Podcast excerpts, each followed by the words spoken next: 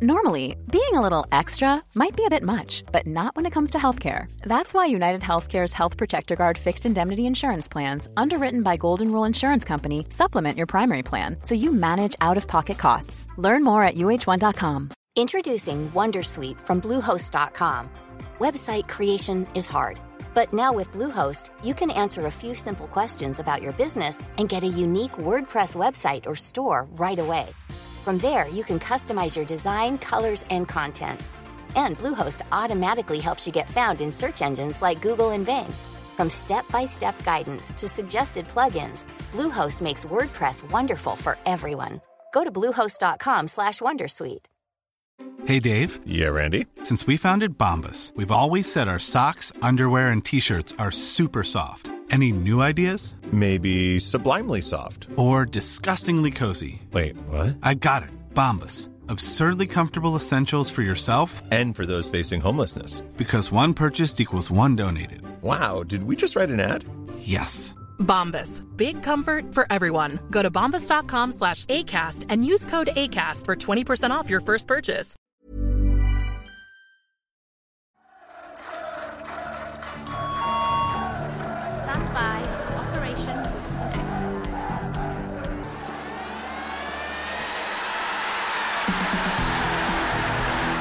This is the Toffee Web Podcast.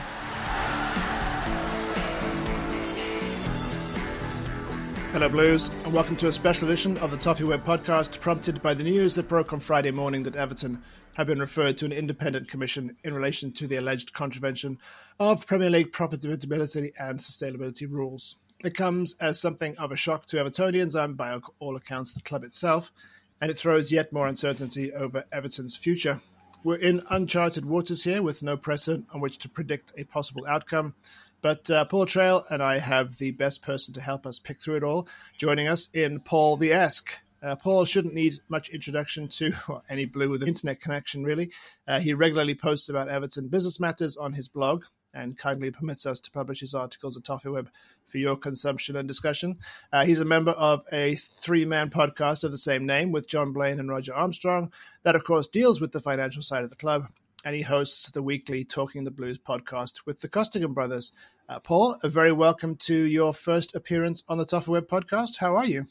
Yeah, I'm good, thank you. Thank, thank. Well, first of all, thank you so much for the invite. It's um, I've been listening to your podcast for quite some time now, so it's uh, it's great to get the opportunity Oh, to speak you. to um, you people at Toffee Web, and I always enjoy reading the comments from, from the articles that do appear um, on on your website. So yeah, it, it, it's it's good to get the opportunity to talk to you. Excellent. Well, let's just jump into it. Um, I would imagine that the uh, majority of Evertonians and Toffee Web readers, not least those who read your pieces, of course, uh, will be aware of the general situation regarding Everton's finances, the expenditure the club undertook in the first few years of Farhad Moshiri's tenure, uh, and the fact that the club has racked up significant losses in recent years. But uh, just to set the scene, and for anyone who needs a primer, uh, can you first give us the rationale behind the Premier League's implementation of these profitability and sustainability rules in the first place, uh, and then maybe explain uh, the Premier League's specific beef with Everton now and why they've taken the action they have um, in alleging this this breach of the of the fair play rules? Sure, I, th- I think the you know the rationale behind the profitability and sustainability rules is uh, I think I think twofold. One, it's a sort of it's almost like a historic piece of um, well, it's not legislation, a historic piece of um, regulation. It came about at a time when UEFA was were you know uh, trying their own version of financial fair play, which was predicated on two things. I think one to stop clubs from getting into debt, which um, isn't quite really how the profit and sustainability rules um, work. And secondly, and I and I actually think very differently from most people on this. I think that the well, certainly in terms of the profitability and sustainability rules, um, if we didn't have them, the bigger clubs would be even further apart from us today than, than they already are. So I often hear people saying that um, these regulations make it difficult for clubs to compete. Well, yes, it is difficult to compete, but I actually think it would be more difficult to compete if there was a free for all. So if the likes of Chelsea and Manchester City could spend whatever they want to spend or Liverpool, if they had owners that could spend, wanted to spend more, it would actually make us make those that don't have unlimited resources make make it much less competitive than it already is. So, the idea behind it, in terms of the Premier League, is that you're limited to the amount that you can lose over any three-year period, and the absolute limit is a figure of 105 million pound. Now, that's not the figure that appears in the uh, profit and loss account. So when you get the accounts each year, or if you go to a Companies House and look at the accounts, um, that's a figure that has certain adjustments attached to it, and we can talk about those adjustments if if if you really want to get into the granular detail. But effectively, it looks at things like depreciation. It looks like things at um, women's football, youth football, and what clubs spend in the community. And of course, in the case of a club like Everton, who are building a stadium, if the if the costs of building the stadium appear in the profit and loss account, then you can take those um, figures out of the calculations. So you end up with a rolling three year period, and effectively, as long as your losses are less than 105 million in any of those three year periods, then clubs can spend pretty much what they want want to spend. Of course, at the end of the day, if you do spend more than you should spend, it eventually catches up with you. So the idea is that it regulates spending uh, by limiting losses. And you know, for, throughout the period that profit, profitability and sustainability has been in existence, um, only Manchester City, for slightly different reasons, and now ourselves, have ever been alleged to have fall, fallen foul, foul of those rules. Um, just on the uh, on the stadium specifically, yeah. I, I, think there's there's obviously been discuss, some discussion that you know costs associated with those ground improvements and construction can be offset against uh, our losses. Um, how will they? How do you think they'll affect the club's finances going forward in terms of the the profitability and sustainability rules? Does it change now that the construction is actually underway? Now that we've got planning permission, the, the actual costs of um, building the stadium don't appear in the profit and loss account so effectively, if if we spend I don't know 100 million in one year um, on on the stadium, we, would never quite spend that in one year, but just just as as a figure, it actually appears in the balance sheet as an asset. So it's no longer a cost; it actually appears as an asset. And then, when the construction of the stadium is completed, uh, we will revert back to what happens with every other asset in every other business, the value of that will be depreciated over the lifetime of the asset. So in the case of a stadium, maybe um, 50 years, maybe 100 years, who, who, knows? But it will have no impact. In fact, never has had any impact on the profitability and sustainability rules because even when it, it was an expense as against a capital item, um, you could you, you could uh, take those out of the calculations for profitability and sustainability reasons. Okay, so uh, we've we've obviously had a situation where this time last year, Burnley and Leeds lodged a formal complaint with the Premier League about Everton's finances, and, and yet the league assured its member clubs that they were satisfied that Everton were in compliance. It seems.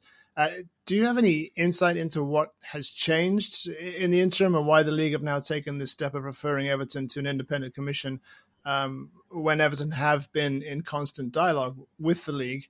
Um, I think have had to have you know sign off from the league on transfer business in, in, the last 12 months and were seemingly doing what they needed to do now to to, to be in compliance I'm, I'm not sure I have much. This might make it a very short podcast. I'm not sure I have much uh, much more insight than what is probably in the in the public domain. Um, because frankly, I don't. I think very few people outside of the Premier League probably know the the, the, the real reason for it. It's right. clear, as you say, a year ago, that on the face of it, Everton appeared to be outside of that 105 million uh, loss limit o- over three years. You know, before all the calculations, the losses were around about 370 million, and even with the most sort of aggressive form of um, deducting what was allowable, you, you couldn't get it anywhere near 105 million. So if you even if you stripped out all of the COVID costs if you stripped out the depreciation, if you stripped out the um, the reduction in player values which the club applied, uh, it was still impossible to get anywhere near 105 million. So it, it, it was very clear to everybody that Everton were effectively op- operating outside of the rules as they appear in the Premier League handbook. So, why were Everton not punished, or why were Everton not put in front of an independent commission a, a year ago? It's apparent that there was a, an agreement between the Premier League board and Everton that they would, uh, whilst outside of that 105 million limit, um, they would operate on, under effectively what might be called special measures. So the Premier League would say to Everton, you can remain compliant if you do the following things. So, first of all, you have to commit to getting to uh, break even. Not not in a year, maybe maybe over two or three years. You have to get to the point where the club is um, is breaking even, and because you are outside of what we consider to be compliant, for say the next season or for the next two seasons, um, we will authorize any transfer business that you do. So you can sell whoever you want to sell. I mean, obviously, we wouldn't need Premier League permission for that. But in the event of us wanting to buy a player, or if in the event of us wanting to extend the contract of an existing player, it's thought that the Premier League said to Everton, um, and they have the power to do this under Rule E15 for anybody who wants to look it up. Um, hmm. You have to come to us first. So you have to get sign off from us in order to you know, buy Onana or, or whomever it was. Um, part of the agreement was also that we would dispose of a number of players. And I believe that the agreement was that we would dispose of um, players to the value of 100 million between, before the 30th of June 2022. Now, obviously, we didn't do that in, in season 21 22. The only player that we sold for any value was Richarlison, and that was on the last day of, of the financial year. So it might be the case, and I, I guess we'll get onto this in a few minutes, but it might be the case that the reason why this has come about now is because we didn't meet the obligations that we, we agreed to during 21 22 so we you know had we sold sold uh, say for example dcl and richarlison we would have raised significantly more than 100 million and we would have been probably within the agreement that we, would reached with the Premier League. But the fact is that we didn't. Now, that doesn't answer the question as to why it's happening now as against why it didn't happen last year. I think most people are aware that both Leeds and Burnley were concerned about Everton's position and were uh, wanting to proceed with a legal challenge. Now, that challenge would be to both the club, but it would also be to the Premier League itself because there is an argument that says um, under what authority does the Premier League have to make individual arrangements with individual clubs? Because whilst obviously our concern is whatever arrangement the Premier League might have made with Everton, if nobody knows about that arrangement or nobody knows the details of that arrangement, does that mean that they've made other arrangements with other clubs over any any period in the last however many years the uh, profitability and sustainability rules have been in existence? So it's it's from a from from a legal perspective, it's it's quite an interesting point that the, the Premier League made these arrangements with Everton. Uh, two clubs thought at one stage about presenting a legal challenge. Leeds got less interested once their survival was assured. And at the same time, the Premier League were making very strong assurances to Burnley and to other clubs um, that whatever the agreement was, Everton were compliant with, with that agreement. Although I have to say, from, from my knowledge, it, it seems that we weren't because we didn't raise 100 million in player sales. Hmm. It's funny that, isn't it? How um, Leeds have lost interest in that. It might it might turn around the other way around now if Burnley go up and Leeds go down. Burnley might over yeah, Leeds might all of a sudden be interested in that again. Uh, you, you think it you think it's squarely down to that? Well, squarely down to that. But you think that's the main the main reasoning that we simply haven't fulfilled our obligations.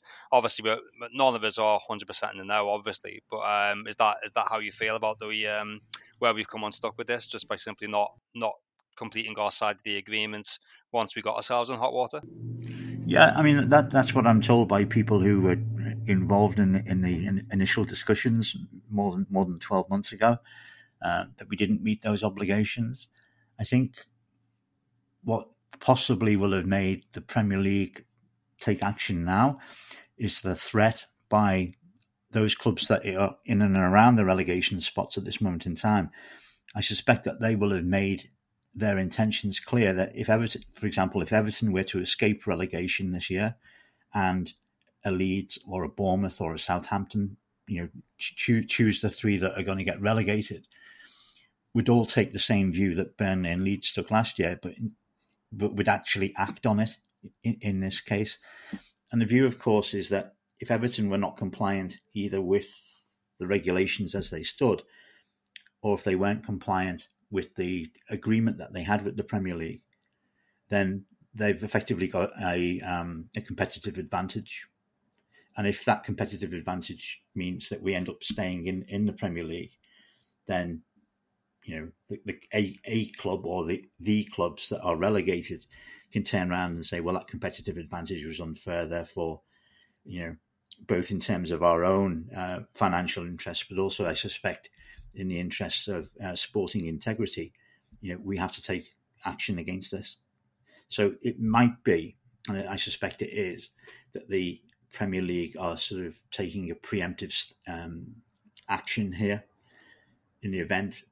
So in the event that Everton do stay up, and obviously three clubs get relegated, they can turn around and say, "Well, there's a, there's an internal process going on here. Let's see what the internal progress uh, process finds." And you know Everton will be, if found guilty, would then be punished accordingly. the massive irony is that uh, in appointing Rafael Benitez and uh, failing completely to sign anyone capable of putting the ball in the back of the net on a regular basis, I think Everton have been doing their own job of uh, of uh, destroying yeah. their competitive advantage over this period. Look, I mean that is the massive irony, isn't it? Sorry, um, yeah if we've taken a, a sort of competitive or a financial advantage over the rest of the league, we've spectacularly failed um, to see it through in action and decisions that have been made. Mm. Yeah, because I mean, we did, you know, we did cut our cloth accordingly in that that summer that leads into this this part of this this period, this this twenty one to twenty two uh, financial period that the Premier League have cited as the you know as as the as the issue. I think you know, we we spent what 1.7 million in total over that summer. Um, so, yeah. You probably saw that article, Paul, in the Daily Mail, and um, the, that one suggests like the obviously you're always a little bit cynical when it says a source says this, and it says that in a, a, a Premier League owner source or something like that says a lot of the other clubs in the Premier League were surprised by uh, by this um, by what's happened to Everton this because they felt from their from their understanding was that Everton were were doing all things the right way. Um, I guess the cynical nature of a lot of Evertonians is that are the Premier League playing a, politi- a political game? Ahead of um, have they got like an independent uh, independent regula- regulatory body to um, to answer to quite soon. Um, I forget the fellow's name who's uh, who's involved in that, but they've got something coming up pretty soon. And the suggestion was that there's um, that they're playing a bit, a bit of a political game due to that. Do you think there's anything in that at all? It's interesting because there's a um, a select committee select committee meeting uh, this week in the Houses of Parliament um, and for, for those yeah. outside of the UK, that's a, a, a, group of MPs from across all different parties who are um, actually this is the DCMS, so it, re- involves um, digital cultural. Um, forgot what the M stands for, and sport.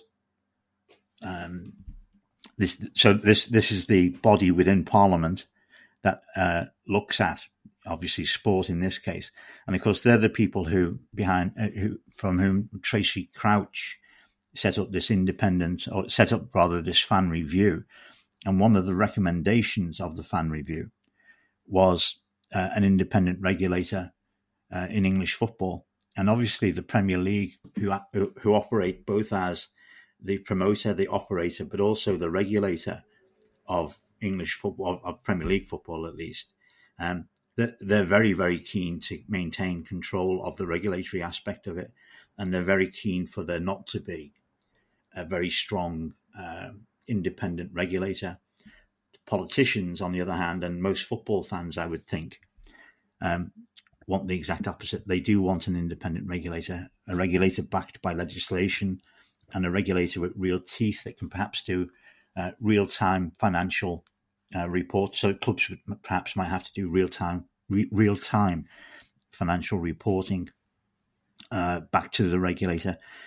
I actually think that would have benefited Everton hugely had it been in place, say, three or four years ago, because we wouldn't yeah. actually be in the mess that we're in, in now. But that's, I suppose, that's a, a different discussion.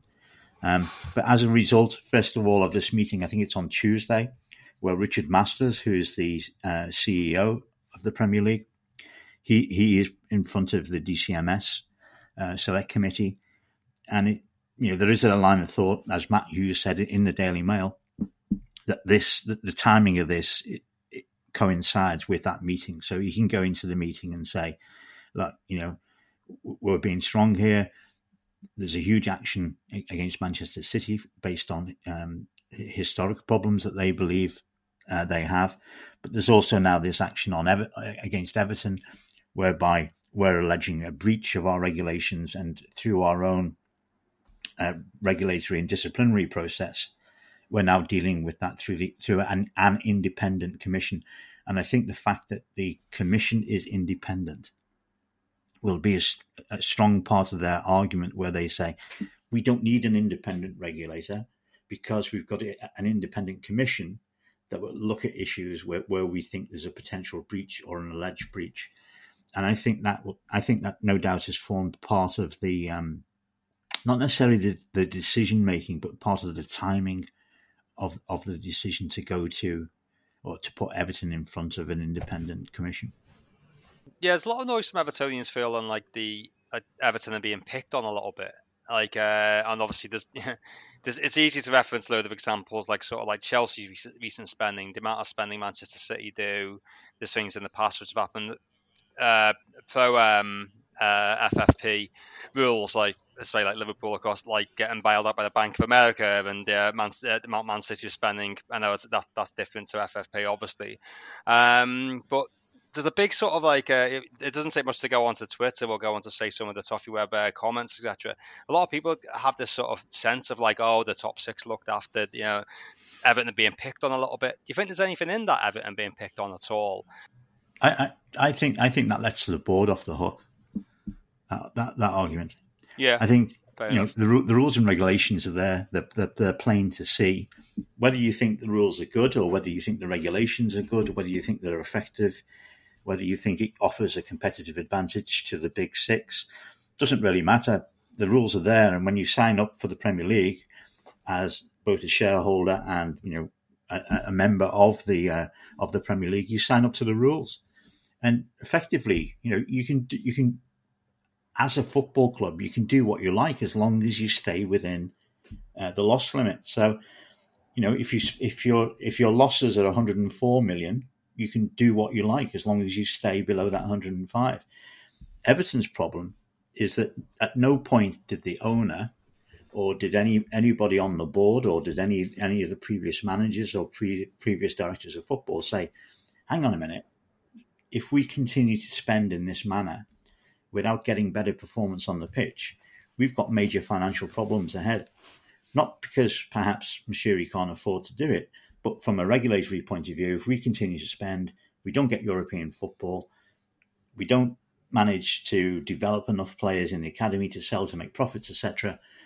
If all of these things happen, worst case scenario, and unfortunately it has turned out to be an, an almost worst case scenario, we're going to have major problems. So we we planned for a scenario that hasn't happened, or rather, perhaps we didn't plan for a scenario that has happened. And I don't, I don't think there's any. Um, I, I don't think we can allow the board or we can allow Farhad Moshiri to get away with that. And I think to Evertonians, they have to answer for that. Now, we all know about the levels of account of accountability that are within the club at this moment in time. That they're zero, um, but nevertheless, whilst Everton Football Club now have a case to answer to the Premier League or to the Commission, our board and our owner have a case to answer to us, the fans, because at the end of the day, it, it is they who have put us in this position in the full knowledge of what the rules and regulations are. They choose, they chose not to comply with those rules and regulations. So I understand why people say it's people are picking on Everton because we might be appear to be a weak target. Um, I, this is difficult for Evertonians to hear, I know, but we've brought it among, we've brought it upon ourselves. We've brought it upon ourselves by our own actions. And people can say, well, we had this agreement. And okay, if we had the agreement and if we have uh, met the terms of, of that agreement, and, and, I'm not sure that we have, and then things have changed, well, then perhaps there's an argument for saying, hang on a minute, things have changed, that's not fair, blah, blah, blah. But it still goes back to the point that if we stayed within the rules, we wouldn't have to have this arrangement. So I, I don't have a huge amount of sympathy with the view that we are um, we're being picked on. We are where we are because of our own actions.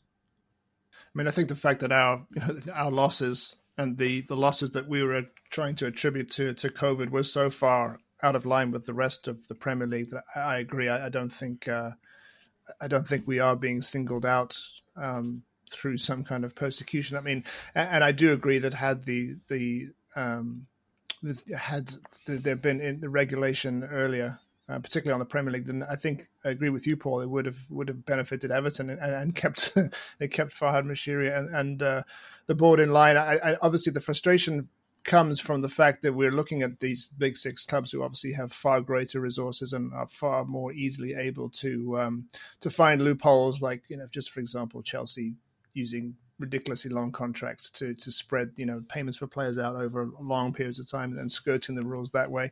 Um, I think that is why an independent regulator of the Premier League in general, uh, both for that and obviously the, the, this, this increasing number of sovereign wealth funds with effectively unlimited funds, um, is is really warping the. Uh, warping the, the, the fabric of the game and, and really Everton's transgressions are actually small beer in, in comparison but I suppose the Premier League would argue that right now, by the letter of the law, Everton are in uh, contravention of the rules. Yeah, uh, Lyndon, I think the other thing that um, we've got to consider about the Premier League, as against the EFL, for example, where if you br- break certain financial regulations, the penalties are very clear. So, you know, if you go into administration, it's nine points. If there's a second administration, it's 12 points. And, you know, there's a, right. um, there's a tariff for whatever offences you may or may not have have committed. The the the one big issue, well, one of the big issues for Everton is, of course, that the, the independent commission has um, carte blanche. It can literally make up whatever penalty it wishes to make, um, and there's very little uh, re- redress for Everton. So, in the event of the commission finding against Everton, and then you know putting some ridiculous um, penalty against us, we have the right to appeal. But we can only appeal back to the commission.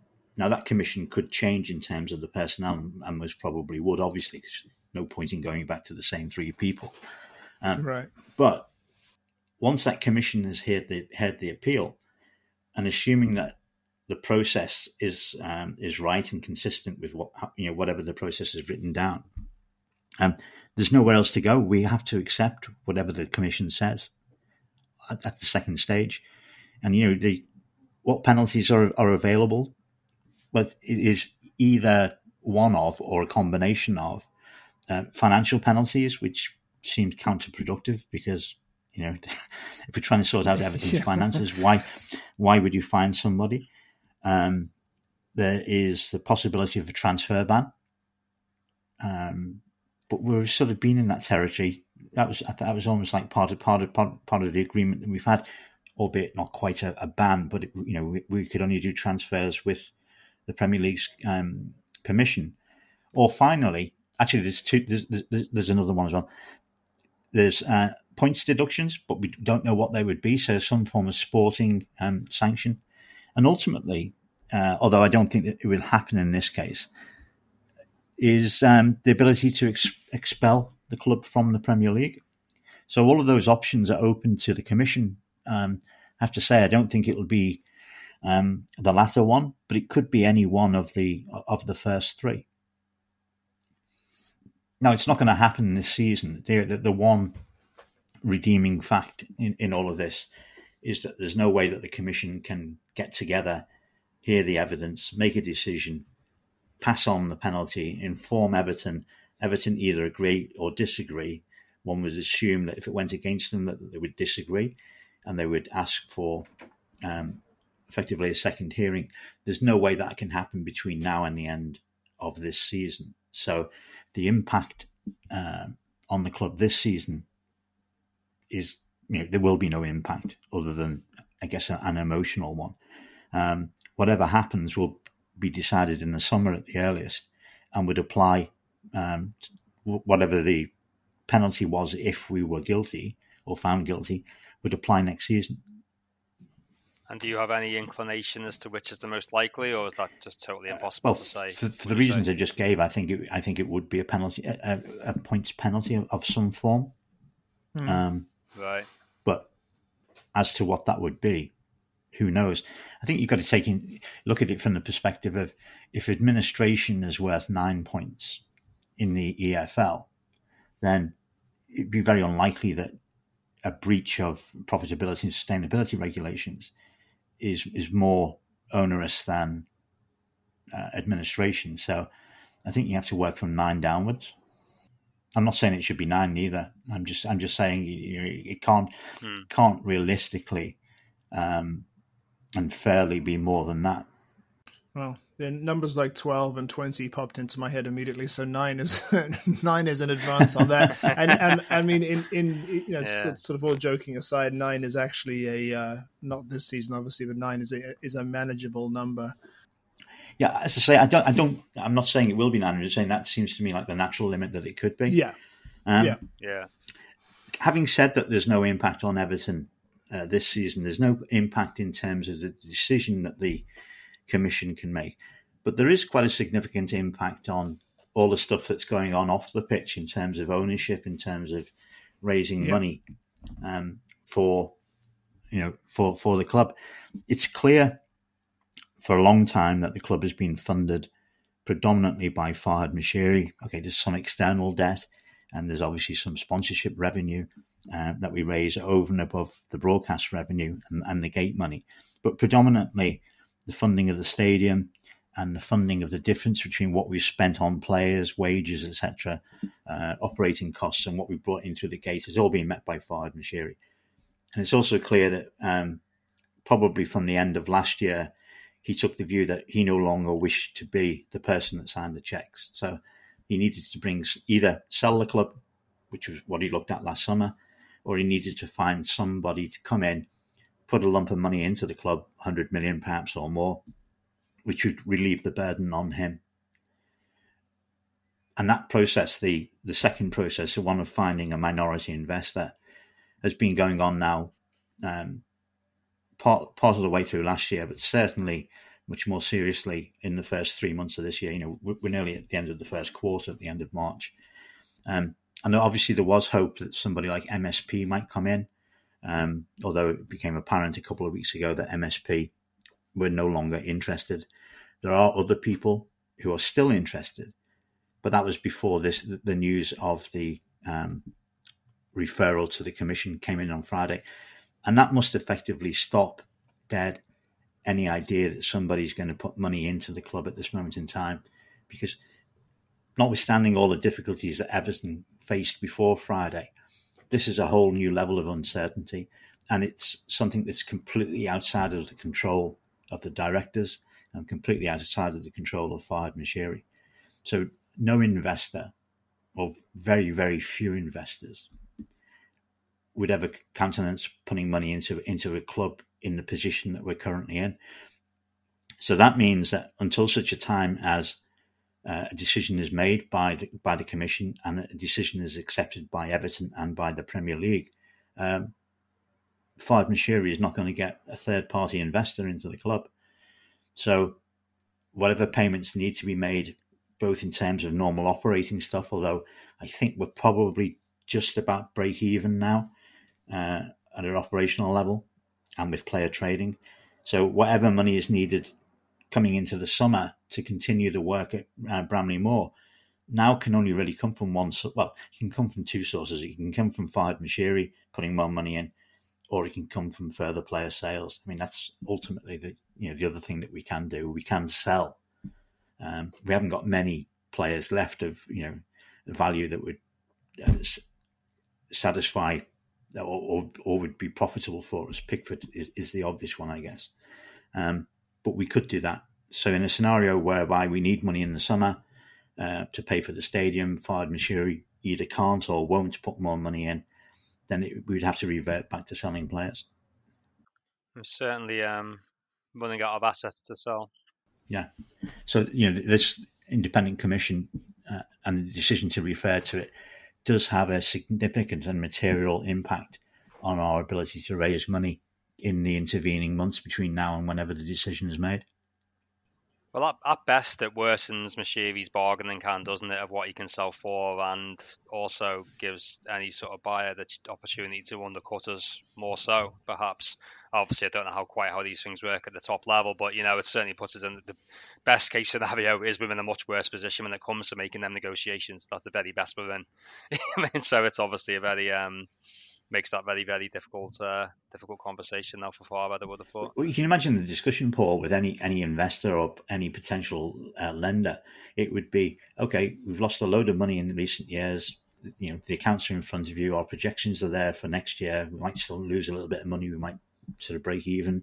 Um, but we've got a great relationship with the Premier League. You know, we've got an agreement with the Premier League that says as long as we do this, this, and this, uh, we don't have any problems from a regulatory point of view oh, actually, we now have a problem from a regulatory point of view. So you're absolutely right in saying that, you know, whatever position Moshiri had with potential investors has been weakened significantly in the last 48 hours or so. So this is um, another one of those those unknowables, but perhaps with your experience in, in corporate affairs, you might have a, a, a, sort of a sense. Is this likely to be a, a black and white consideration by the commission on, on just on the raw numbers, or do you think they'll take into account, you know, the austerity measures that Everton have undertaken over the past year and the fact that they are on their way to being compliant? Um, given that the alleged breach happened in 20 21 22, they can only really consider what happened in 21 22. I mean, right. Everton's, Everton's counsel will say, you know, in, in terms of mitigation, these are the reasons why we did what we did in 21 22. And oh, by the way, these are the things that we're now doing in 22 23. And the commission might or might not take into account, you know, uh, the good behavior of the accused. Um, but really, it, it, it, if they chose for it not to be relevant, it's not relevant. You know, we're looking at what what whatever it was that happened in 21, 22. Okay, so the uh, Everton is set to publish their uh, the accounts uh, next week. What do you expect them to show? I've, I've been revising them uh, as it, as it's gone along, really before Christmas, I thought it was going to be near, closer to 80 million losses. Then I sort of rejiggled the figures a bit, got it down to about 70. And I've been looking again, thinking about who we've sold, what you know, what what's happened in terms of uh, transfers, looking at amortization costs, how much they've reduced. Um, and I think, although I obviously don't know, I think the figure now is going to come in with a loss of around about 50 million pound for 21, 22 and that includes the sale of Richarlison uh, on the last day of the financial year. And then I think going into this year with the sale of uh, Anthony Gordon and with the sale of um, Moise Kean, we're likely to um, make a small profit, all things being equal. Of course, we don't know what we're going to do yet uh, in in the period up to the 30th of June, but I would imagine that we're going to break even. And you know, the club has been. I, I am obviously a big critic of the board and a big critic of Farhad Moshiri, but the club have consistently in the last sort of two stroke three years reduced the wage bill and they're now reducing um, the amortization costs, partly through natural wastage, but also by virtue of the fact that uh, in the two COVID years in particular, they wrote down the values of existing player contracts. So that has helped the, the, the profitability figure or the profit and loss figure, loss figure in the main, um, in in the last couple of years. Uh, but so yeah, I think 50 million for last year and break even, possibly a small profit this year.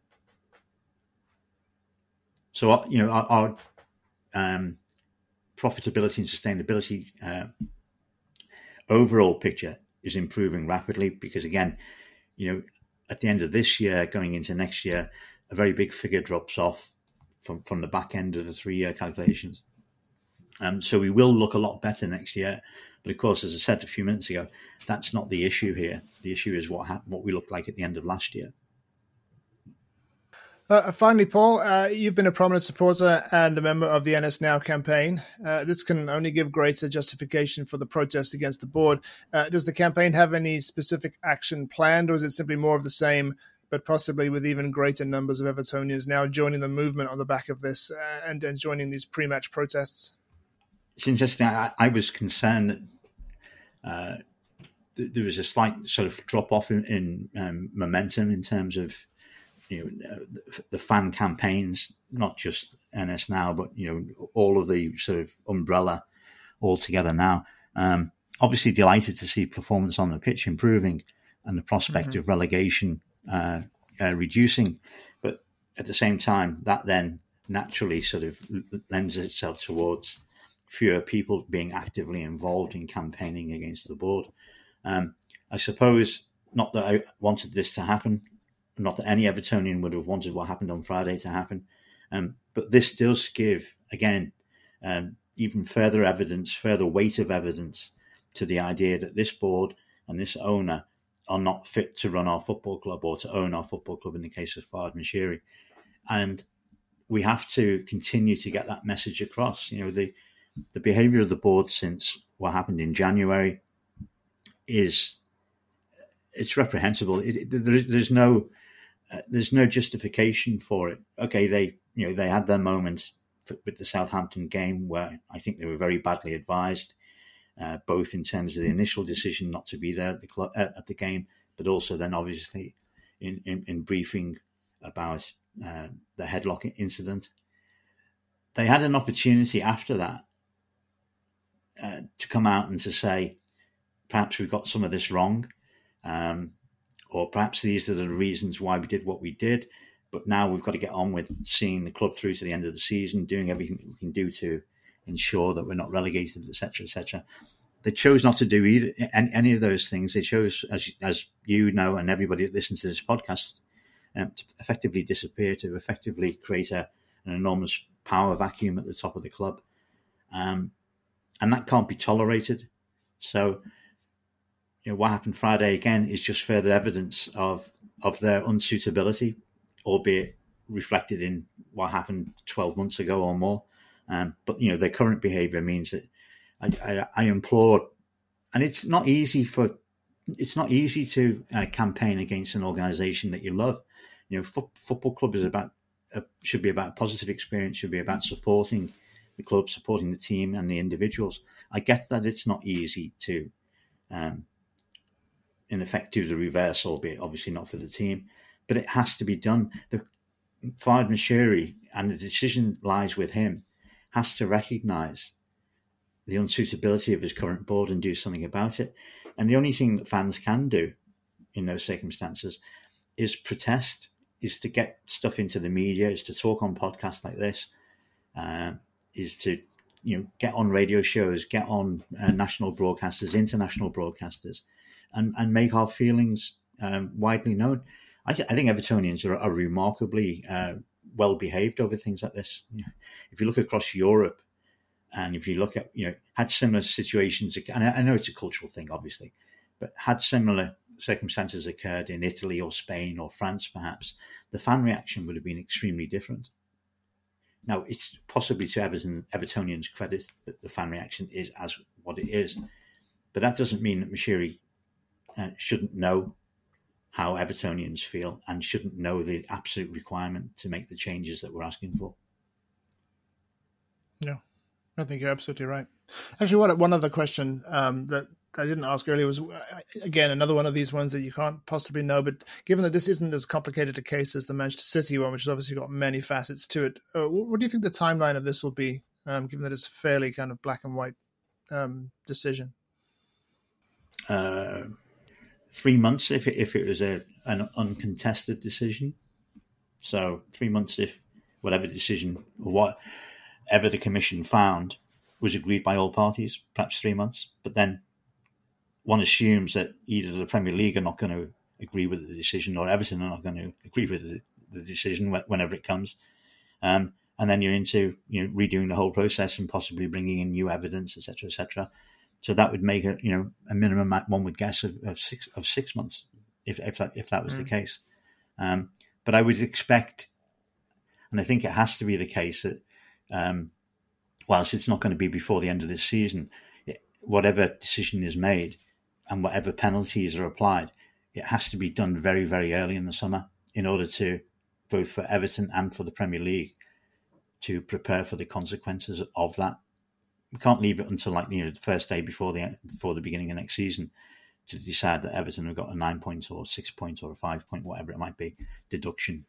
Um, that has to be done in the interest of fairness and sporting integrity as quickly as possible. Was saying that um, that's going to take three months um, and it can't possibly be done before the end of the season. That's two months away. Is there no way it could be done within two months? Um, I'm just wondering, could could the season still be a factor, or are we are we are we completely ruling that out? That it's it's um, not possible to get all this uh, all this finalised before the end of the season. I, think I think it's impossible to do it in that in that period of time. Right. And let's think about it. The last thing that Everton wants is a decision before the end of May. So Everton are yeah, going exactly. to slow the process down yeah. as much as they possibly can. You know, this is uh, this is where we need Jordan Pickford to do, help us out with a bit of time wasting. Um, it's it's not, it's not going to happen in that period. There, there is one other little point, Lyndon, and it's it's a, it's a slightly minor point, but I think it's indicative of the way the club's being run. The fact that the accounts are now going to come out in the in the week after you know, an allegation, a claim that we've uh, not complied with the regulations, uh, just to me demonstrates the folly of of leaving, bringing the accounts out to the last available moment, because we're now in a very defensive position. We're now in a position whereby. Uh, the whole of the Premier League are going to want to know what our, our figures look like. There's, you know, there's going to be far more scrutiny from third parties of what's in the accounts than there would have been had we brought them out in November, say, or perhaps we couldn't have brought them out in November because there were issues over who, who the auditor was going to be. But you know, my understanding is that the accounts were prepared and signed off in January. Why why they weren't released in January, you know, when frankly nobody, only people like me would, would probably be interested in them. Um, it, it just seems odd to me, and again, it's just indicative of what I think is uh, poor governance and poor corporate practice. There's no logical reason for leaving the accounts to the last day of, um, you know, the legislative, or, or, or rather the, the period that we can. It just just seems just seems uh, odd to me. I could could say something stronger, but I'll, I'll leave it at that. well, it's usually not for good reasons, is it? I mean, let's face it. Mm-hmm. but it, it's like you know, it's like anything else in life, isn't it? You know, if, if, if there's a problem, if there's bad news to give a third party, be it you know, in terms of like personal relationships, work relationships, anything, it's always better dealt with in the very first yeah. instance. So get it out, yeah. you know, whatever it is, get it out there, and that, then it, that builds trust. The problem we have when you like delay everything it actually destroys trust, even if there's no reason for uh, you know for that trust to be destroyed other than the fact that they've delayed it to the last possible moment. Because it just asks it just you know leaves questions unanswered. People like me can speculate as to the reasons why or what might be in the accounts and stuff. All of that could have been kicked out by just as soon as the accounts were ready publishing them. Yeah absolutely well, Paul, we want to thank you for taking the time to come on and give us your insight and the benefit of your knowledge around Everton's business matters. Uh, we'll wait and see if and when we get an indication of when the makeup of this independent commission will be finalised and the possible timeline for their deliberations. In the meantime, matters on the pitch will continue as usual starting next Monday when Everton welcome Spurs to Goodison Park. Uh, Paul T and I will be back with the usual crew later in the week to look ahead to that. And in the meantime, thanks for listening, Blues. Keep the faith and up the find